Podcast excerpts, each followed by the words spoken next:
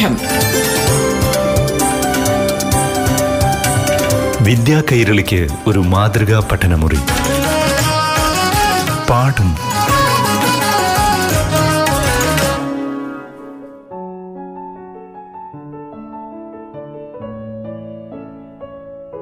പ്രിയപ്പെട്ട കൂട്ടുകാരെ നമസ്കാരം. പാഠം ക്ലാസ്സിലേക്ക് എല്ലാ പ്രിയ കൂട്ടുകാർക്കും സ്വാഗതം. ഇന്ന് ഏഴാം ക്ലാസ്സിലെ മലയാളം പാഠഭാഗം കേൾക്കാം. അറിവുകൾ പങ്കുവയ്ക്കാനായി കൂട്ടുകാർക്ക് മുന്നിലെത്തുന്നത് Palakkad Attappadi Kukkampalayam government U P സ്കൂളിലെ അധ്യാപകൻ പ്രസാദ് കെ കോവയിൽ.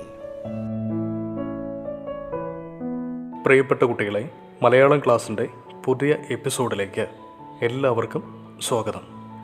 നമ്മുടെ കഴിഞ്ഞ മലയാളം ക്ലാസ്സിൽ അളകനന്ദയിലെ വെള്ളാരം കല്ലുകൾ എന്ന പാഠഭാഗത്തിലെ പഠന പ്രവർത്തനങ്ങളിൽ ചിലതാണ് നമ്മൾ ചർച്ച ചെയ്തത്.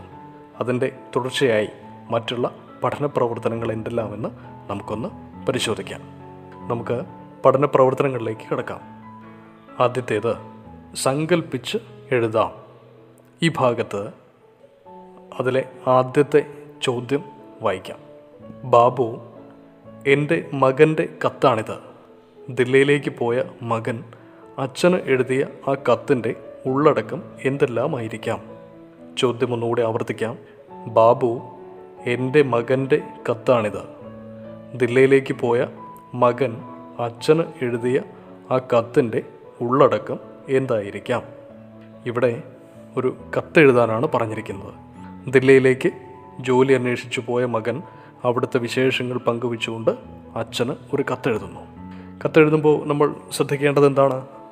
കത്തെഴുതുമ്പോൾ നമ്മൾ ആദ്യം ശ്രദ്ധിക്കേണ്ടത് എവിടെ നിന്നാണോ കത്തെഴുതുന്നത്? ആ എഴുതുന്ന സ്ഥലത്തിന്റെ പേര് വേണം. പിന്നെ തീയതിയും നമ്മൾ സൂചിപ്പിക്കണം. ഇനി വേണ്ടത് ആർക്കാണോ നമ്മൾ കത്തെഴുതുന്നത്? അവരെ അഭിസംബോധന ചെയ്തിട്ടായിരിക്കണം നമ്മൾ കത്തെഴുതി തുടങ്ങുന്നത്. ഒരു മാതൃക നമുക്കൊന്ന് പരിചയപ്പെടാം.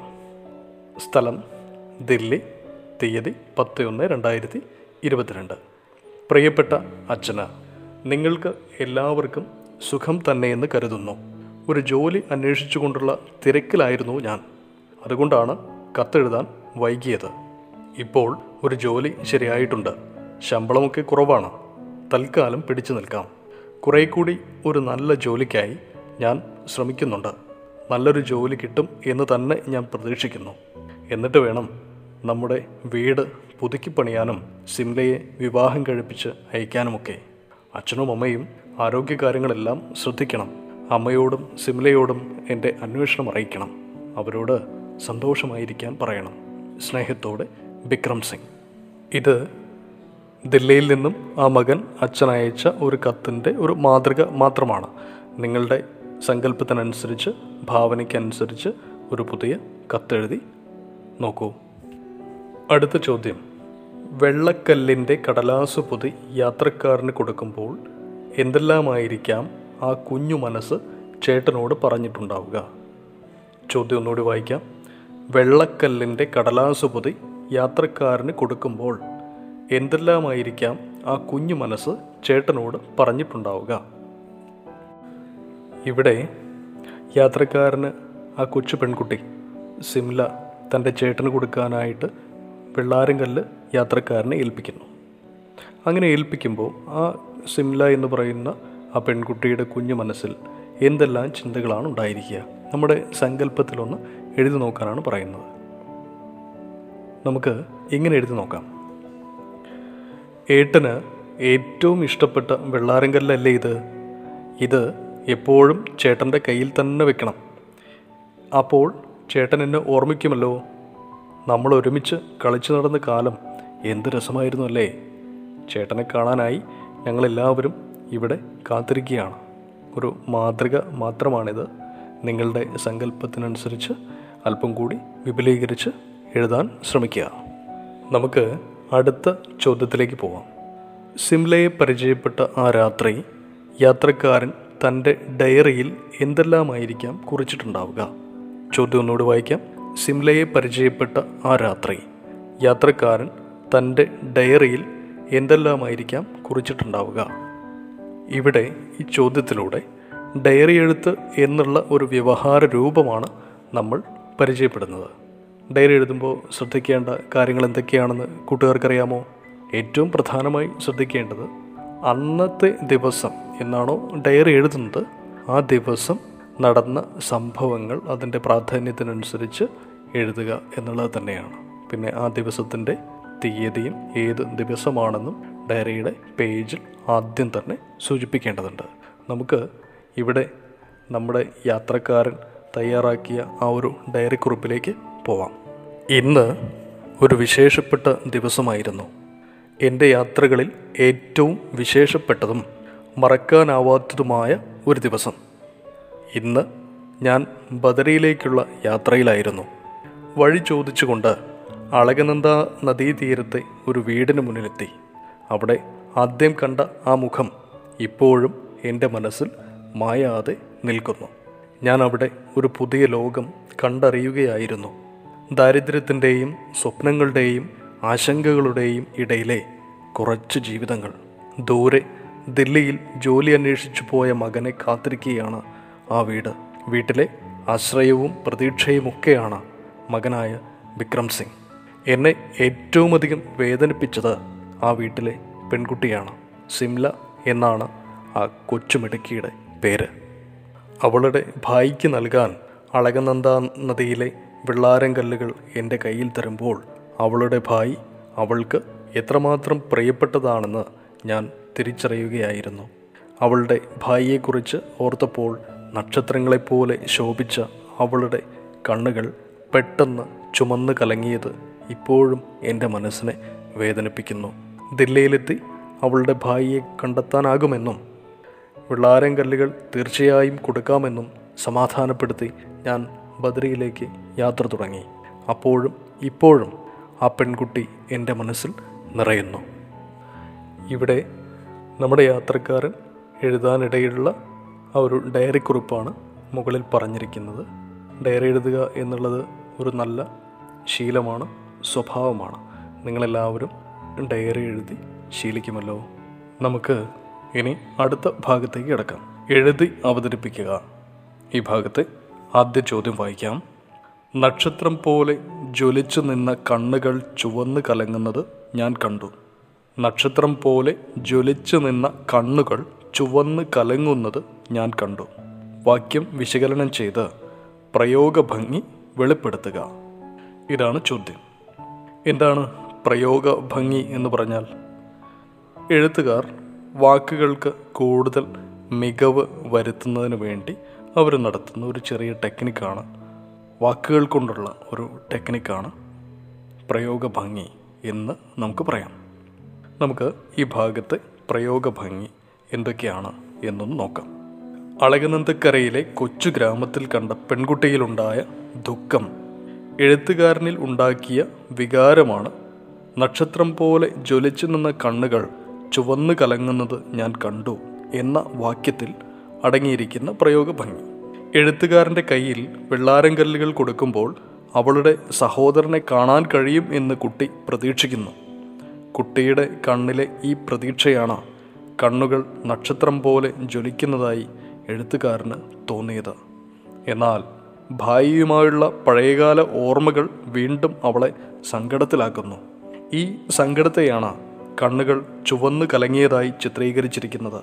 ഇവിടെ പ്രതീക്ഷയെയും ദുഃഖത്തെയും ഒരു വരിയിൽ ആവിഷ്കരിക്കാൻ എഴുത്തുകാരന് കഴിഞ്ഞിരിക്കുന്നു. നമ്മുടെ പാഠഭാഗത്ത് പല സന്ദർഭങ്ങളിലായി ഇത്തരത്തിൽ പ്രയോഗ ഭംഗിയുള്ള വാചകങ്ങൾ കാണാൻ കഴിയും. അവയിൽ പ്രധാനപ്പെട്ടത് നമുക്കൊന്ന് വായിക്കാം. അനേകം നാഴികകൾക്കപ്പുറത്ത് മഹാനഗരത്തിൽ അനാഗത ശ്മശ്രുവായ ഒരു ബാലൻ. ഇവിടെ എഴുത്തുകാരന് മഹാനഗരത്തിൽ ഒറ്റപ്പെട്ടു പോയ ഒരു ബാലൻ എന്ന് പറഞ്ഞാലും മതി. എന്നാൽ അനേക നാഴികകൾക്കപ്പുറത്ത് മഹാനഗരത്തിൽ അനാഗത ശ്മശ്രുവായ ഒരു ബാലൻ എന്ന് പറയുമ്പോഴാണ് ആ അവിടെ ഒരു ആ വാചകത്തിന് ഒരു പ്രയോഗ ഭംഗി കൈവരുന്നത്. കാവ്യാത്മകമായ ഒരു ഭംഗി അതിന് ഉണ്ടാകുന്നു. മറ്റൊരു സന്ദർഭം ആ കണ്ണുകൾ പ്രകാശിച്ചു. അവൾ വാചാലയായി. അവൾ സംസാരിക്കാൻ തുടങ്ങി എന്ന് പറഞ്ഞാലും മതി.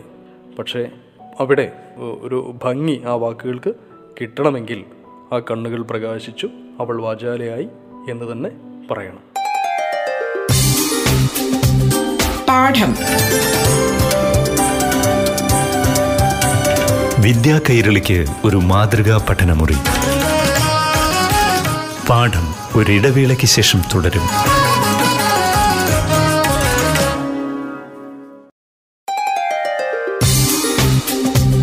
പാഠം. വിദ്യാ കൈരളിക്ക് ഒരു മാതൃകാ പഠനമുറി. പാഠം തുടരുന്നു.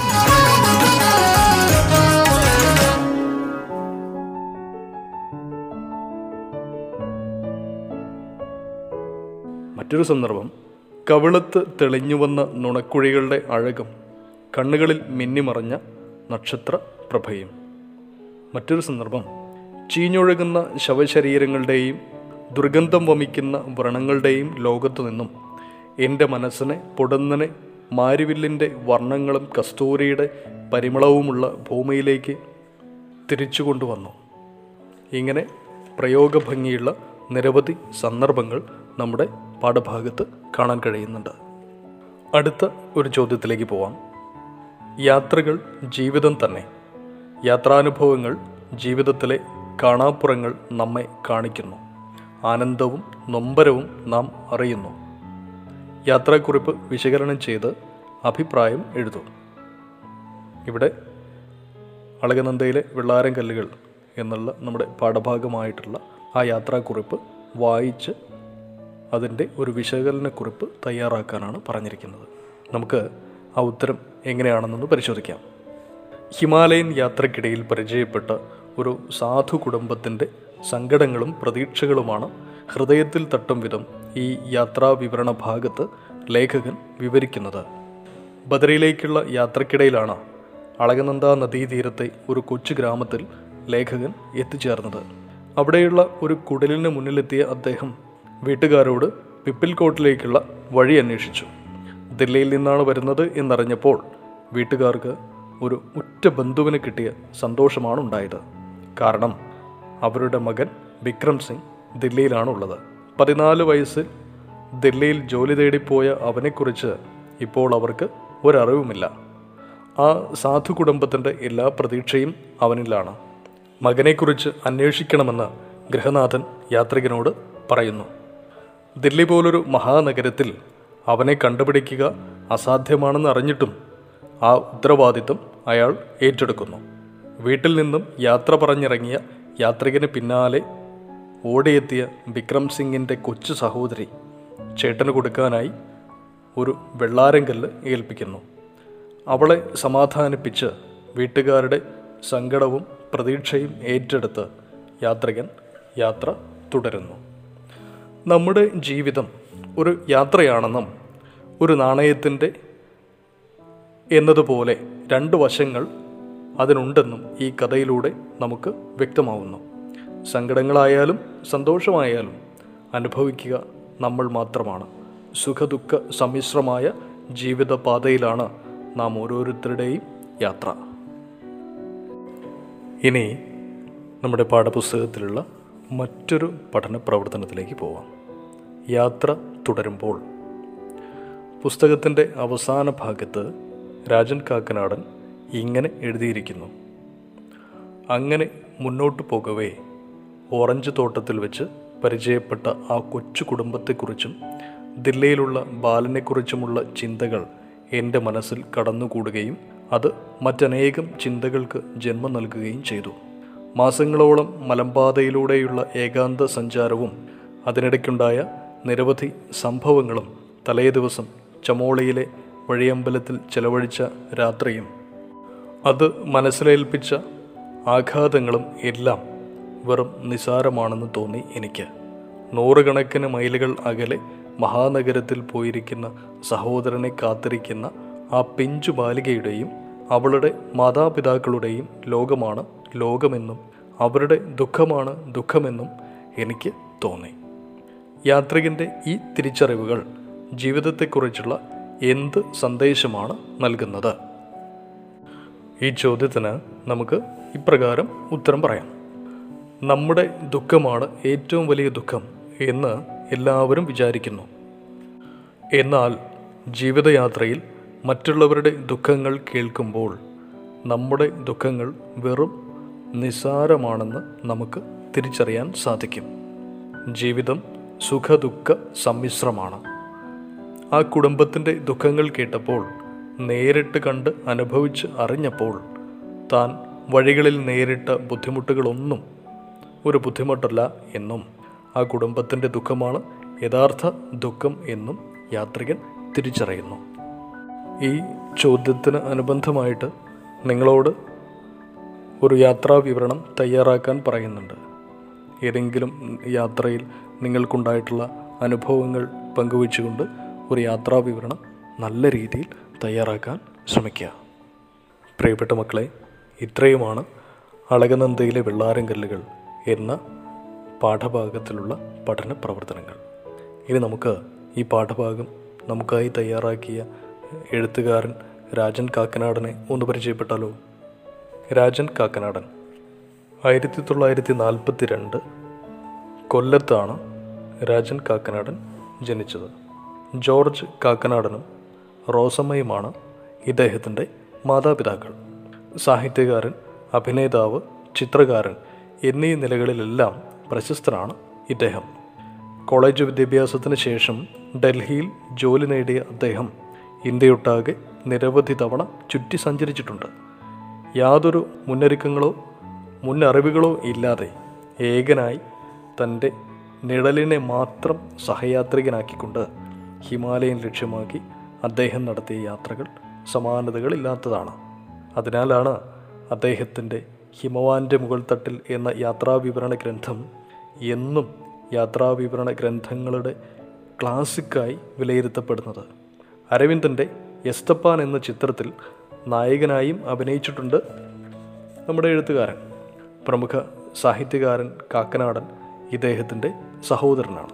ഹിമവാന്റെ മുകൾ തട്ടിൽ അമർനാഥ് ഗുഹയിലേക്ക് എന്നിവയാണ് അദ്ദേഹത്തിന്റെ പ്രധാന കൃതികൾ. ആയിരത്തി തൊള്ളായിരത്തി തൊണ്ണൂറ്റി ഒന്ന് ഓഗസ്റ്റ് ഇരുപത്തിനാലിന് തിരുവനന്തപുരത്ത് വെച്ച് അദ്ദേഹം അന്തരിച്ചു. പാഠം ക്ലാസിന്റെ ഈ അധ്യായം ഇവിടെ പൂർണമാവുകയാണ്. ക്ലാസ് നയിച്ചത് പാലക്കാട് അട്ടപ്പാടി കൂക്കമ്പാളയം ഗവൺമെന്റ് യു സ്കൂളിലെ അധ്യാപകൻ പ്രസാദ് കെ കോവയിൽ. പാഠം. വിദ്യാ കൈരളിക്ക് ഒരു മാതൃകാ പഠനമുറി. പാഠം